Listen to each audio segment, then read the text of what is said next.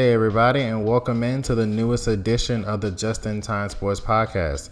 I am your host, Justin Jackson, and you can find the show on iTunes, Apple Podcasts, and Spotify, and also the Twitter page at JTime Sports, all caps, where there's breaking news constantly on the page and for show updates in general.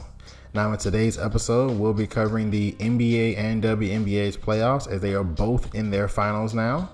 We'll talk about the NFL and what's going down there. We'll touch on the MLB playoffs. We'll talk about the NCAA football's first close to real opening weekend, and we'll have our best for last, which is going to be a recap of Thursday night football's game between the Jets and the Broncos. And I hope you guys sit back and get ready to learn something.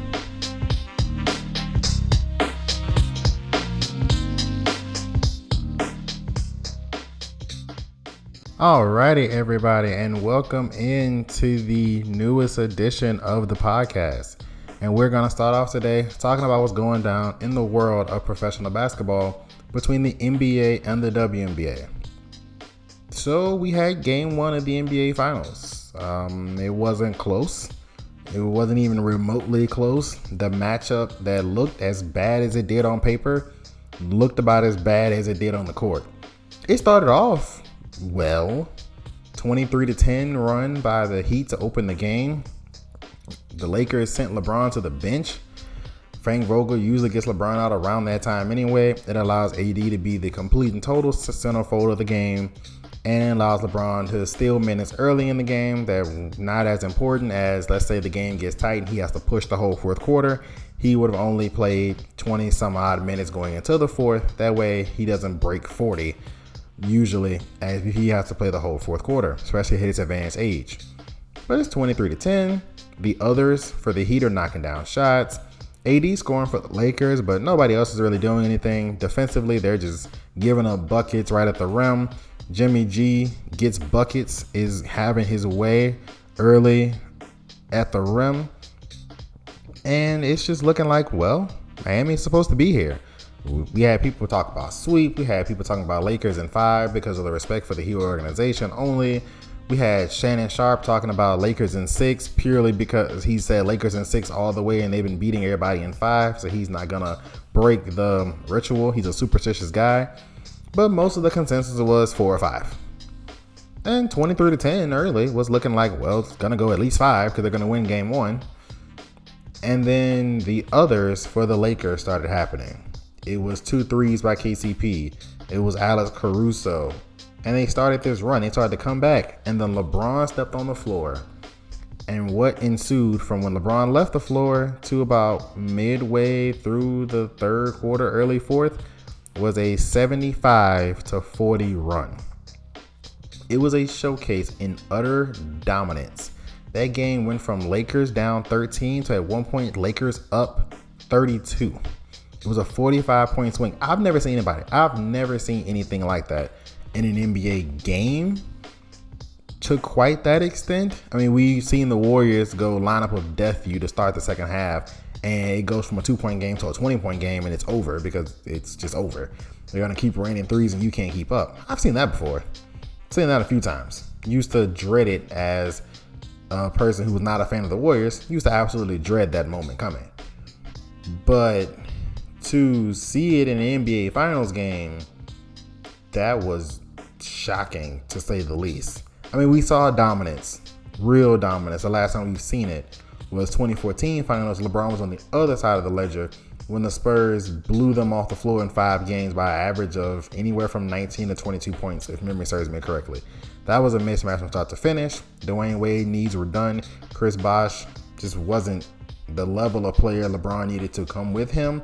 And it seemed like nobody could knock down a three. So they could just pack the paint on LeBron. And although they did that, he still had a pretty decent series, but obviously it was not nearly enough to lead to Kawhi Leonard's first finals MVP. A controversial one looking back on it, and even at the time. But Kawhi Leonard's first finals MVP when the Spurs blew the Heat off the floor in a record finals margin. I think this one could be worse. Because the final score was an 18 point game it played like a 30 point game from about the middle of the second quarter on until Kendrick Nunn scored 14 in the fourth, and the Lakers let their foot off the gas a little bit. Clearly, I mean, they were rolling defensively. Seeing that the Heat couldn't get a good shot off, they snuffed Duncan Robinson. They held Tyler Herro down outside of a two or three minute spurt. Jimmy Butler could no longer seem to put the ball in the hole after the early part of the first quarter. And the Lakers defense was everywhere, but they, again, they left their foot off the gas. And the Heat got it down to 18 points for the final score, which made the final score a lot closer than the game played. I think the Miami Heat are in very, and I do mean very serious danger of breaking their own franchise record of the team that get whooped the worst in the NBA Finals. I mean, that was 18 and that was being nice. So now, due to injuries, you're down Goran Dragic, who's doubtful for game two with a torn plantar fascia, which plantar fasciitis is just tendonitis in the plantar fascia. If you don't know what that is, the plantar is the bottom part of your foot. It's basically the arch in your foot. It's what holds that together. That's the what Kevin Durant broke, basically the bone in that arch. And the tendon that holds it together is the plantar fascia. Well, usually that's a tendonitis situation. We usually got tendonitis in it, and you know it's sore. You can play through it sometimes, depending on your pain tolerance. I've never heard of a torn plantar fascia. That is completely new to me. So I don't know the validity of him playing at all the rest of this series due to the fact of he has a torn plantar fascia. Like I said, I've never heard of it being torn. That sounds a lot worse than just tendonitis. I don't think Goran is going to play the rest of this series, which takes away the only real person they have to slice and dice besides Jimmy Butler off the dribble. I mean, Tyler Herro can, but you need his range shooting because nobody else on the team can range shoot off the dribble, not named Tyler Herro or Goran Dragic. I mean, Kendrick Nunn can shoot off the dribble, I guess, but he's not a big enough threat consistently to really make the defense swarm to him. Now, if you look at another injury they have on their team in Bam Adebayo, he's also doubtful for game two. Now, he originally suffered this shoulder injury in the Boston series, but he bounced back from it and played amazingly, as we know, in game six to ultimately send the Celtics home and out of the bubble.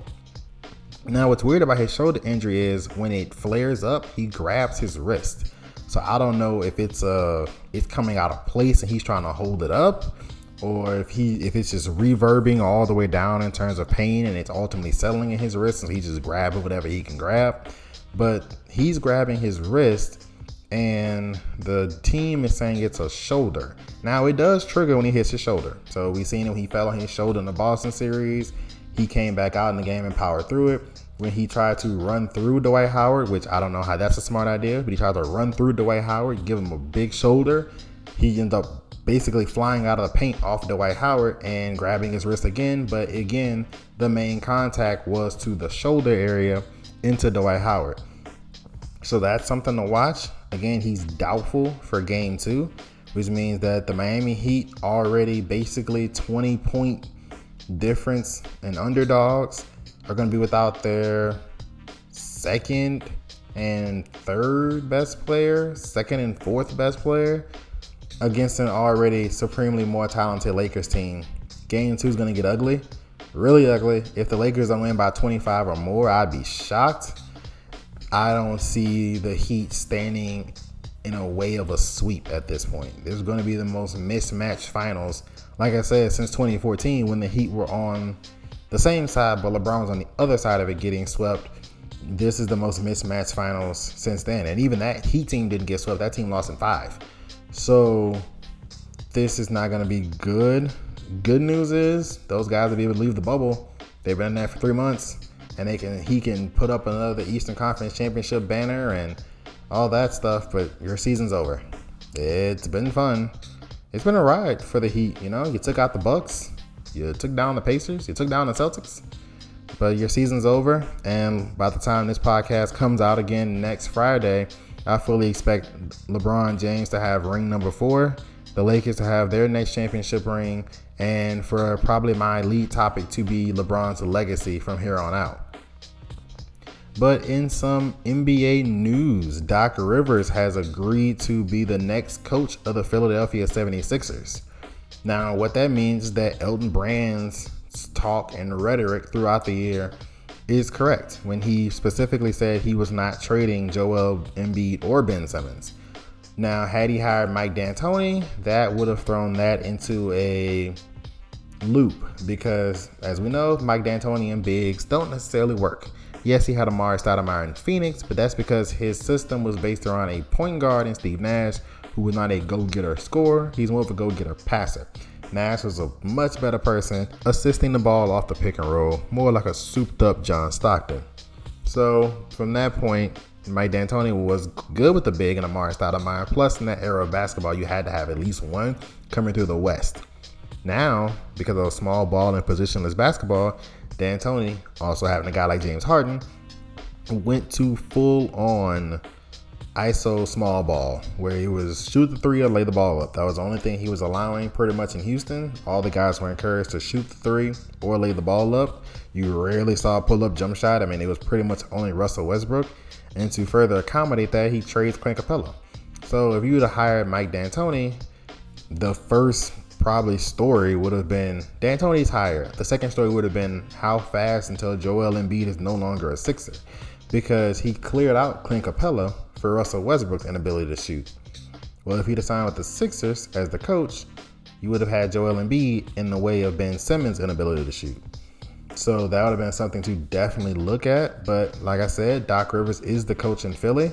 He likes bigs. You see him with Kevin Garnett. You've seen him with Blake Griffin. You've seen him with DeAndre Jordan. And when you have that kind of track record with bigs, you inherit one of the best three to four big men in basketball. I mean, Joel Embiid really only competition for the title is Jokic, Giannis, and Anthony Davis. At worst, he's four. At best, he's two. So if you look at it that way, he has a great situation there. I'm not sure how Ben Simmons is going to fit in his system. Now, he could have Ben Simmons be a super Rondo. Rajon Rondo, obviously, we know, is not a great shooter. This playoff run notwithstanding, which he's shooting 40 some odd percent from the three point line. Rajon Rondo is not a great shooter. So Ben Simmons has shown an inability or an unwillingness to shoot.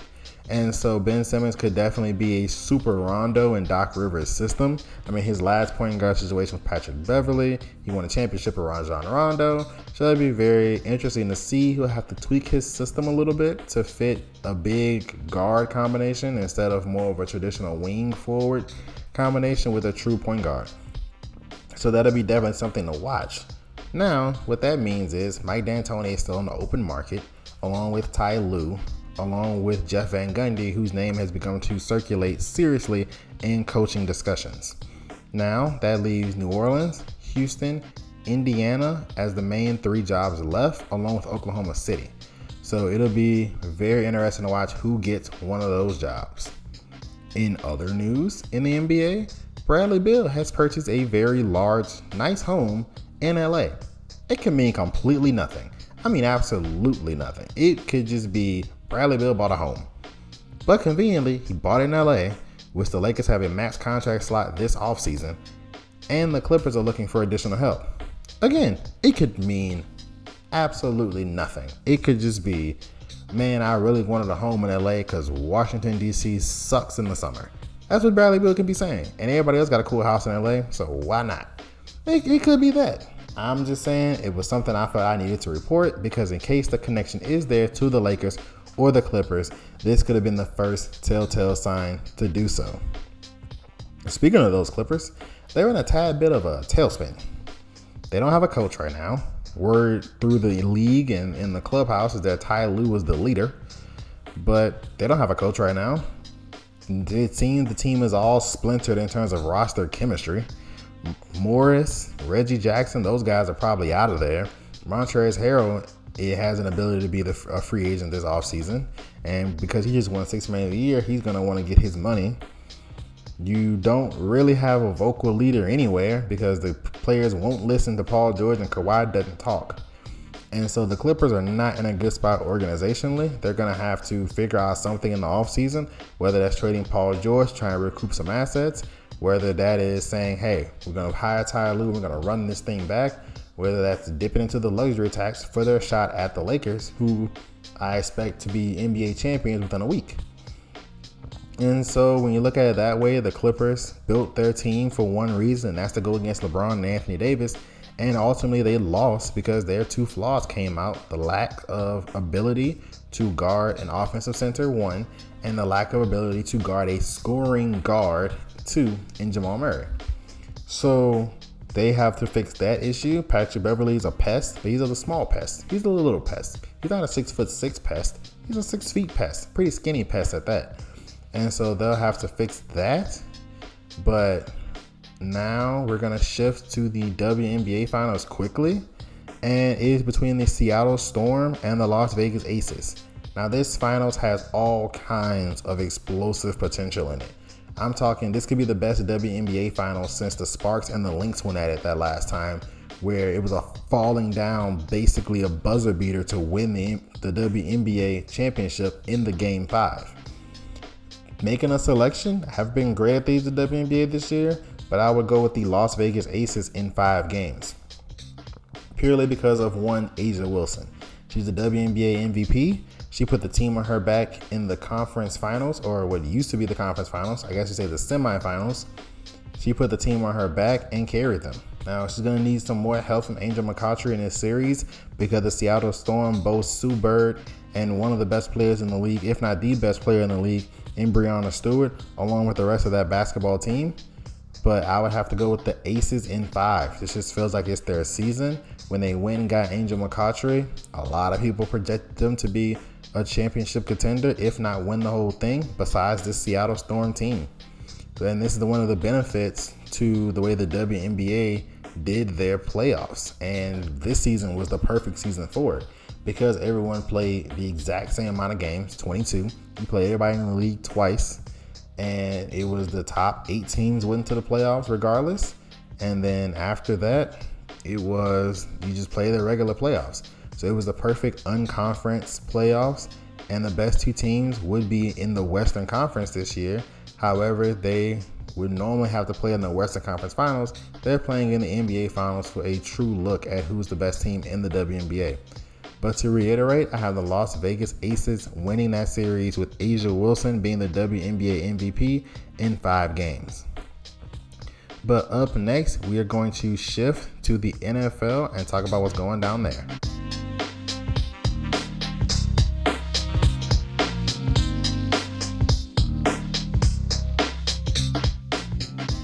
Alrighty, guys, and we are back. And now we're to shift to the NFL and what's going down in America's sports.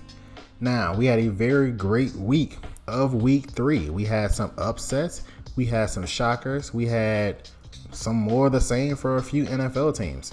In regards to some upsets and some shockers, the Lions beat the Cardinals.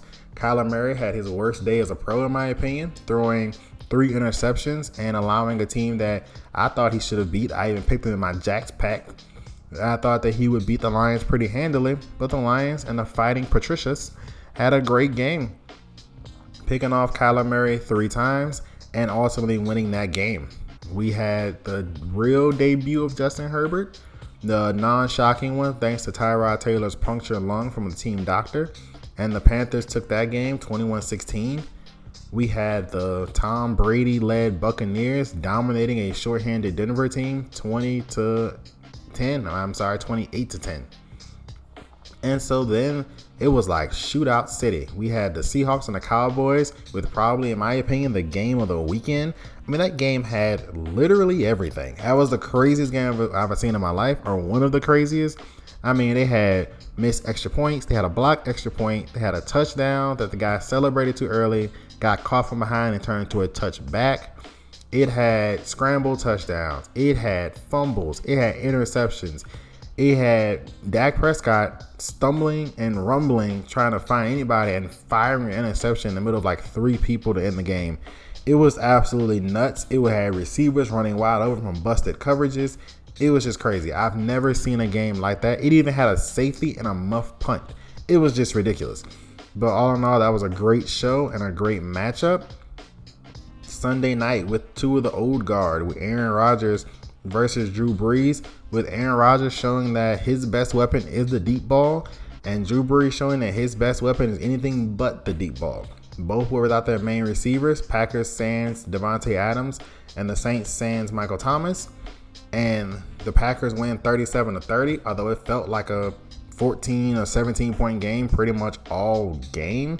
And never really thought the Saints had a shot there, especially in the second half, to make it interesting. Now, in terms of Chiefs Ravens, to Monday night closer, that was a tour de force in coaching and ability by the Kansas City Chiefs. We all know the Ravens want to come downhill, they want to rumble and tumble to get downhill and to make Lamar's reads as easy as humanly possible to where it is a run action. Now Mark Andrews is open. Boom. It's a run action. Now Hollywood Brown is open. Boom. It's a run action. Double out the backfield. It's always everything is set up from them off of a run action and to try and create misdirection from the defense. And even when they run the ball, it's rare that it's just a straight up handoff to Mark Ingram. It's usually some sort of action, some sort of look with Lamar Jackson having the option, somebody crossing face, somebody doing a reverse, to where there's a constant second look and a constant second motion, to where the defense has to hesitate for just a half a second and allow the Baltimore Ravens blockers to get out in front and leave for Lamar, leave for Mark Ingram, leave for those guys. Well, the Chiefs had great eye discipline and they had something that you need to have to beat the Ravens, which is pressure from your offense to make the Baltimore Ravens score and to attempt to outscore you. They forced Lamar to being a passer, not a great one. He only had 97 yards passing, but they boxed him in inside of the pocket, forced him to be a pocket passer, and blanketed the receivers. They played great defense, and Andy Reid and Eric Bieniemy threw a party on their on their defense, on the Ravens defense rather, using Patrick Mahomes and those weapons. I mean, at one point they pulled out a fake double reverse tight end slip screen. It was weird. They threw an underhand shovel pass to the fullback. They threw a passing touchdown to the left tackle. That was a flat out tour de force, and that was a flat out coaching clinic on both sides of the ball by the Chiefs specifically by Eric Bieniemy and Andy Reid's led offense. But now to preview Week Four. Not the best slate of games ever, admittedly. We could see a few firsts, however. For instance, in Thursday Night Football, we could see the Jets finally, finally be the first team to fire their head coach and get rid of Adam Gase before he ruins Sam Darnold's career. We've seen Adam Gase before with a young quarterback that a lot of people didn't think was good, and Ryan Tannehill. Ryan Tannehill leaves Adam Gase and becomes markedly better than he was under Adam Gase. Now he has Sam Darnold, talented, little raw, makes some bad decisions, but talented. And now people think Sam Darnold isn't very good. I promise you, there's a rumor circulating that the Steelers could be interested to trade for Sam Darnold if the Jets decide to move on, you know, by the by the trade deadline, which I doubt, or in the offseason, if they land the number one pick, they'll be looking to move Sam Darnold to allow room for Trevor Lawrence or Justin Fields. Adam Gase is going to ruin Sam Darnold if he doesn't get fired. And if he somehow makes it through the transition to the next quarterback, he's going to ruin the next quarterback.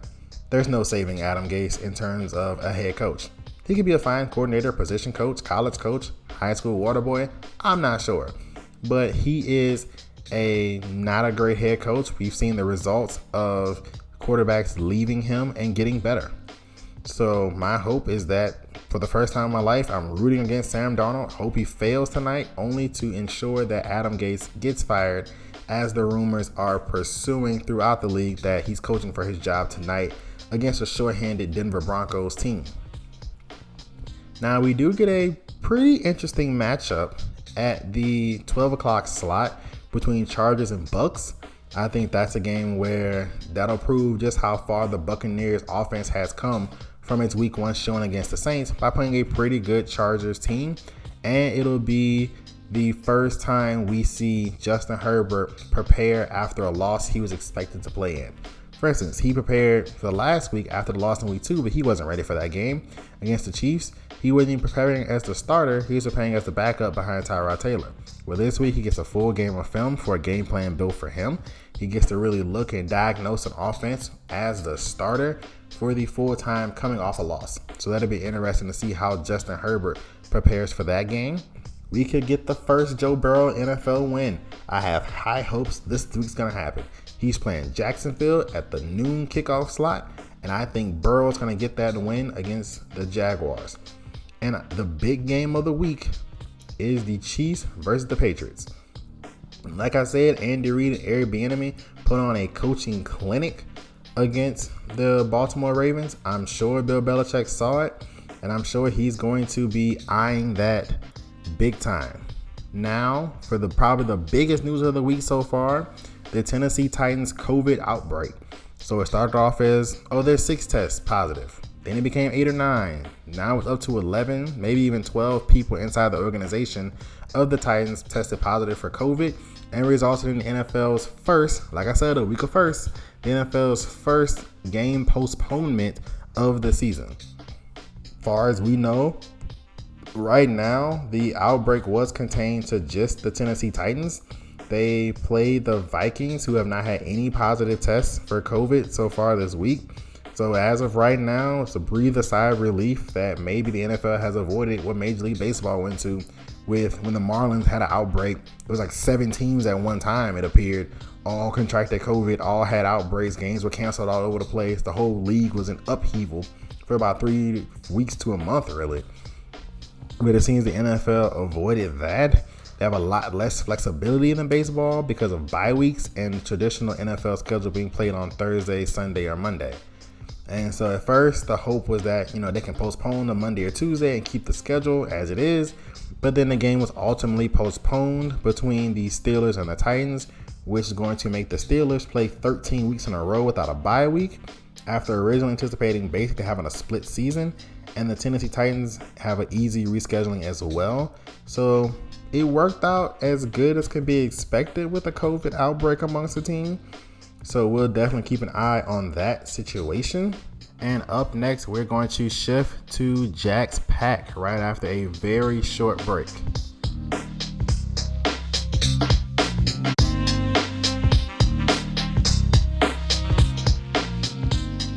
Alrighty, guys, and we are back. And now we're going to do Jack's Pack, which is when I predict some of the betting lines. I do five a week, make you guys some money out there who can bet legally on sports betting.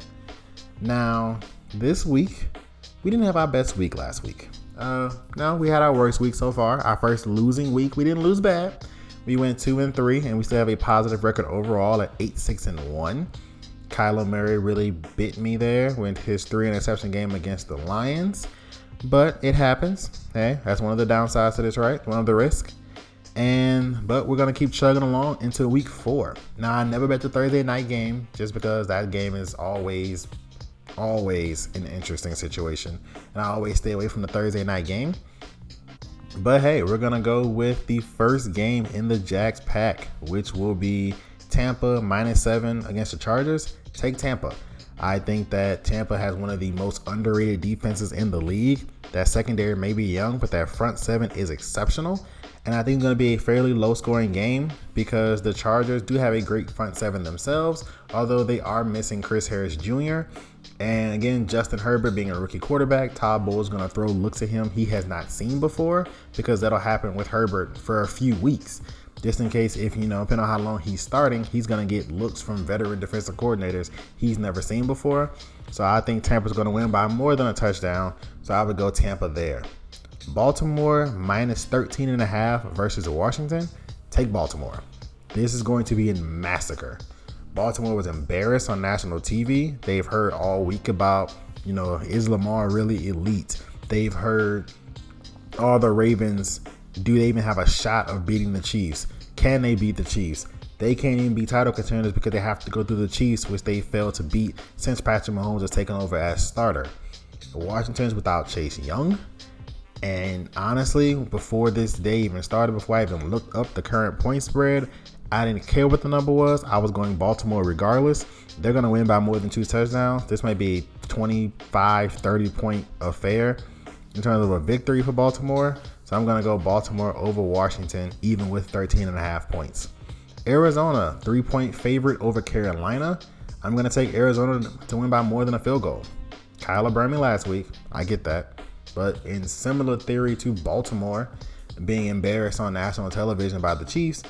Arizona lost a game they should have won against Detroit, and they know they have to keep pace with Seattle, and they should be the Carolina team that can score some points, but does not really have the best defense. And so I expect Kyler Murray to throw and run and have a nice little field day against the Panthers, and they're going to win by more than a field goal. The Rams, 12 and a half point favorite over the Giants. I didn't know this game was happening this weekend until I looked it up to find the points lines and 12 and a half seems a little low. So I'm going to take the Rams there to win by more than 13 points. I think this is going to be another one of those 20 point games, 24 point games because the Rams feel like they should be have one more win on their ledger, but they had a questionable pass interference call against the Bills after charging back, and the Bills defense a lot better than the Rams defense. And again, with no Saquon Barkley and Danny Dimes handing out dimes in terms of fumbles and turnovers, I think the Rams are going to win that game fairly easily. Cleveland plus four and a half versus Dallas, which means they're a four and a half point underdog against Dallas.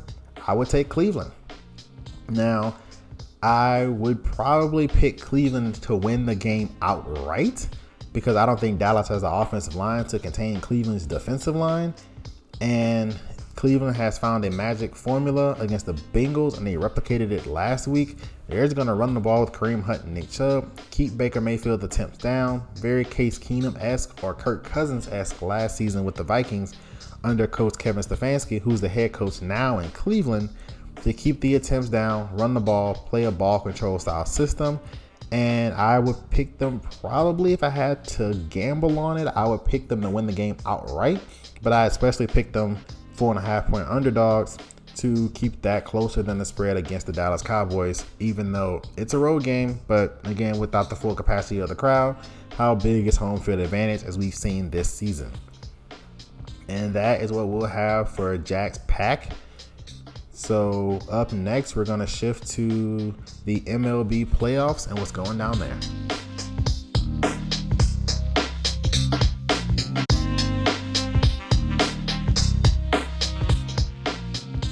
Alrighty, guys, and we are back. And now we're going to talk about the MLB playoffs and what's going down there. Baseball made it. Surprisingly, I would not have guessed that two months ago with the Miami Marlins outbreak, along with a couple of other outbreaks that happened, like the Cincinnati Reds. But I would not have guessed that they would have made it. But hey, the baseball has made it to the postseason. Now we've had a few sweeps in the biggest playoffs ever, 16 teams. We've had a few sweeps. Tampa swept the Toronto Blue Jays 2-0, the Yankees 2-0 over the Indians. The Astros continue the Minnesota Twins' miserable postseason losing streak to 18 games as they win 2-0. Atlanta put out the Reds 2-0, and that is the four sweeps we've had so far. Now, in terms of what I've seen just out of the playoffs, Houston has a chance to right a wrong and make the wrong a right. Because let's say Houston does, you know, they have either the A's or the White Sox. I would go Houston favored in that series. And then unless they play the Yankees, I would have Houston favored against the Tampa Bay Rays. So Houston has a very good chance of being back in the World Series. If Houston wins the World Series, even without Justin Verlander, who just had Tommy John surgery and probably won't pitch again for 18 months, if Houston wins the World Series, in my opinion, that gives strong validation to the World Series with the beating trash cans and the cheating World Series. A lot of people want to place an asterisk on if they turn around and win this one. So that is something very interesting to watch. The Yankees look dominant at times against the Indians, and at other times they don't look very good. Pitching going to be a definite work in progress for the Yankees, but it's something they could work on. Atlanta, man, after struggling for so long to get their organization in order and going through the traditional draft way, not a ton of big free agents on the team at all. They look great and looks like their young talent is finally starting to pay off. Tampa Bay looks good. They looked pretty good over the Toronto Blue Jays, who were just overmatched in that series. I mean, so we got a lot of different great things going on in baseball. I am really glad that they made it more professional sports is always great. It's always appreciated. And the more that we can have on at one time, this seems like a dream for a sports fan. I mean, we've got the WNBA finals, the NBA finals, football in the regular season, baseball's in the playoffs, and we've got college football all at one time. And so this is great for my show. It's great for sports fans just in general to have more sports on and baseball making it through is very A impressive, B appreciated. And I'm glad that we've got more baseball and we'll gladly be talking about that more as the postseason progresses. But up next, we're going to shift to our final segment before Best for Last. We're going to talk a little bit about what happened in the NCAA in terms of football last week.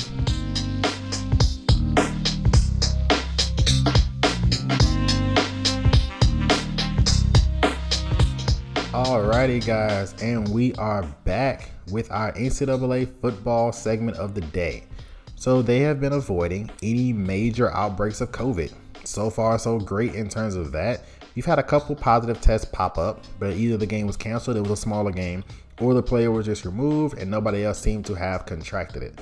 So that is so far a positive sign. We even had a couple of more opt-ins in terms of players who originally opted out thanks to health concerns and the probability of no season have decided to opt in and to play for their universities this season at a chance to up their draft stock. A B, as a chance to have one last ride on the collegiate circuit. Now, there were some upsets, some big upsets. You had Oklahoma losing to Kansas State for the second year in a row. Quarterback Spencer Rattler threw three interceptions, and ultimately that doomed his Sooners, along with not having a good defense. And K State went into Norman this time and took down Oklahoma. And then LSU fell. The arrival of the Pirate Mike Leach went into Baton Rouge, into number six LSU, who without their best player, and in my opinion, the best cornerback in the country in Derek Stingley, they without them, and the air raid, well, raided all over LSU to the tune of several SEC school SEC records in terms of 600 passing yards. They sliced and diced, scored 44 points. Now LSU was installing a new quarterback in Myles Brennan, However, the offense did look a little patchy, but they scored 27 points on their own. And Jabril Cox, the linebacker who transferred in from North Dakota State, caught a pick six to get this team to 34 points total. But the Pirate pillaged LSU and dropped them from number six in the rankings to 20. So both of those teams will be looking for bounce backs this week and another loaded slate of college football games. Having the conference only schedule provides great games every single week, and that is a major positive to going conference only, or in the ACC's case, 10 out of 11 conference games. You get a competitive matchup every week because conferences usually provide at least two or three in conference good games every week. So that's a major positive. I wonder if that's something that the NCAA will look at going forward is to try and get Power Five conferences to play 10 conference games a year, or even nine conference games a year, and having one of your non conference games every year be against another Power Five school to continue to up the level of competition. Now, the NCAA rejected the theory of expanding the playoff this year, which I think may have been a mistake. They have decided to keep it at four teams. Now, you know, I've been a big proponent of expanding to eight. I think eight's a beautiful number. You can do it perfectly inside of the bowl system where, you know, you play your first games at the neutral site. So you play your first games at the home team. So the higher seed gets home field advantage. You play your next round at the bowls. You play your last game at, an NFL stadium. Boom, it's perfect. It's done. Everybody gets revenue. It's a beautiful way to make it work. But the NCAA has rejected that theory even for this year, going to an expansion of eight teams, even with the weirdness of COVID. So the Pac 12 was pushing for an expansion. A, it's a pretty good way to get their champion in, one. B, he correctly cited that it's a weird year. It's not a normal year. It's not where everybody's playing the same schedule of 12 games. The ACC is playing 11, the Pac 12 is playing 7, the Big 10 is playing 8, the SEC is playing 10, and the Big Ten, I believe, is playing 10 or 11. So almost nobody's playing the same schedule, and you're asking them to evaluate them, those teams are not the same schedule. Now, in my opinion, the Pac 12 won't have a case for somebody to get in. I think whoever wins the Pac 12 won't have a legitimate case of the playoff. And it'll come down to the Big 10 champion, the Big 12 champion, the SEC champion, and the ACC champion. So, in the end, it won't really matter. But I think that having the eight teams would guarantee all five conference champions get in and then three at large bids, which would make a very interesting playoff and a very compact and talented playoff as well. But the NCAA rejected it. You have to respect their decision. I don't agree with it, but you have to respect their decision there. And so we'll definitely keep an eye on college football this weekend. Like I said, it's great to have so many sports on at one time, have so many sports live at one time, all battling through COVID, all overcoming COVID. Even baseball with their outbreaks, they had the worst outbreaks and they have more than flourished through coronavirus. And so that is great to see. But up next, we're going to shift to best for last, which will be a recap of the Thursday night game between the Jets and the Broncos.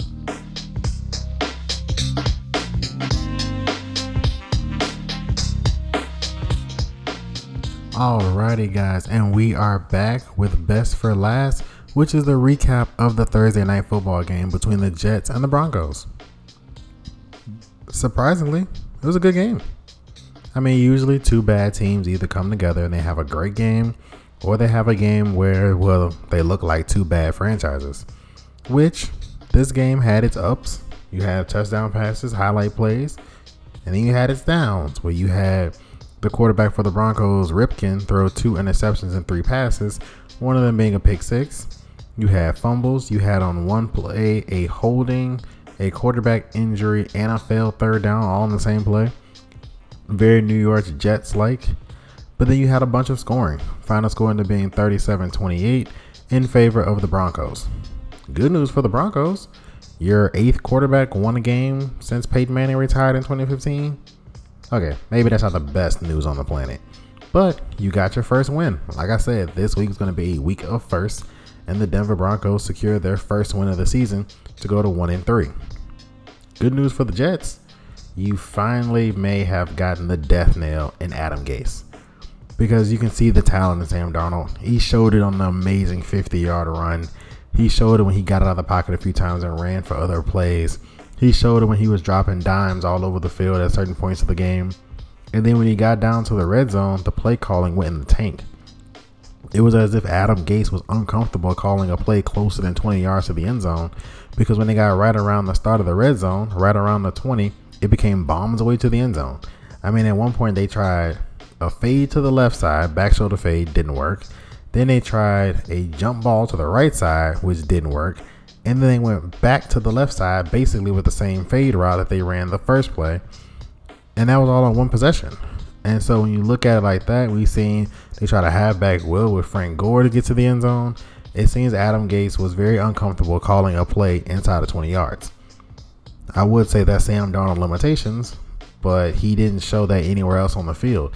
He was very comfortable getting the ball to receivers, especially in a tight space, because he has a pretty decent completion percentage, but a very, very low yards per attempt, which means he's not deep sea fishing hardly ever. And so I guess that's something that they'll have to look at with the Jets, with hopefully the next head coach, because the fact that there's 10% unemployment in this country and Adam Gase is the NFL head coach should flat out be criminal. However, however, Adam Gase does have a nice track record prior to head coaching, so maybe the Jets see he could be the man to help turn them around. But they're going to have draft capital. Hopefully, they'll make a move in the draft either by trading Sam Darnold for picks or dumping the number one or number two pick that will turn into Trevor Lawrence or Justin Fields for a boatload of picks to continue to build around Sam Darnold that hopefully they can hit on. But Denver, positive for Denver, they have talent a lot of talent. They have Bradley Chubb, who looks like he regained form. And you have Jerry Jeudy, who made a monster catch for a big time touchdown before the corner that Jerry Jeudy Moss had himself a day with two interceptions, including one pick six. But back to Denver, you have a pretty decent offensive line talent. You don't even have Noah Fant on the field due to injury. You don't have Courtland Sutton on the field due to injury. Melvin Gordon looked like he can play. You didn't have Phillip Lindsay on the field due to injury. And it looks like that you have a pretty solid future for when your quarterback comes back, who's also out due to injury. And Drew Lock, you can have a pretty solid football team, although in a very tough division with the Chiefs and the Chargers. But all in all, it was a good game. I think that should be Adam Gase's final game as an NFL head coach in general, but definitely his final game as the New York Jets head coach. For the Jets, I've seen signs that Sam Darnold can be a good to even possibly great NFL quarterback if he's surrounded by the right system. There was a rumor going out that he could be end up in Pittsburgh, which would be the perfect system because they won eight games with something called Duck Hodges playing quarterback. And so when you have a situation like that where you proved you can win with Duck Hodges, Sam Darnold is a lot more talented than Duck Hodges. So put him in the Pittsburgh Steelers ecosystem, and the Steelers won't ever fall off. They'll transition from Big Ben right into Sam Darnold. But that'll wrap up today's show. It's been a fun one. It's been a packed one. Plenty of topics. We bounced all through the major sports, and it was fun. So I hope you guys join us next week. Again, tell your friends about us. Like us on iTunes, Apple Podcasts, and Spotify. And don't forget to follow the Twitter at JTime Sports for updates and breaking news. I hope you guys have a great rest of your day. This is your host, Justin Jackson, signing out.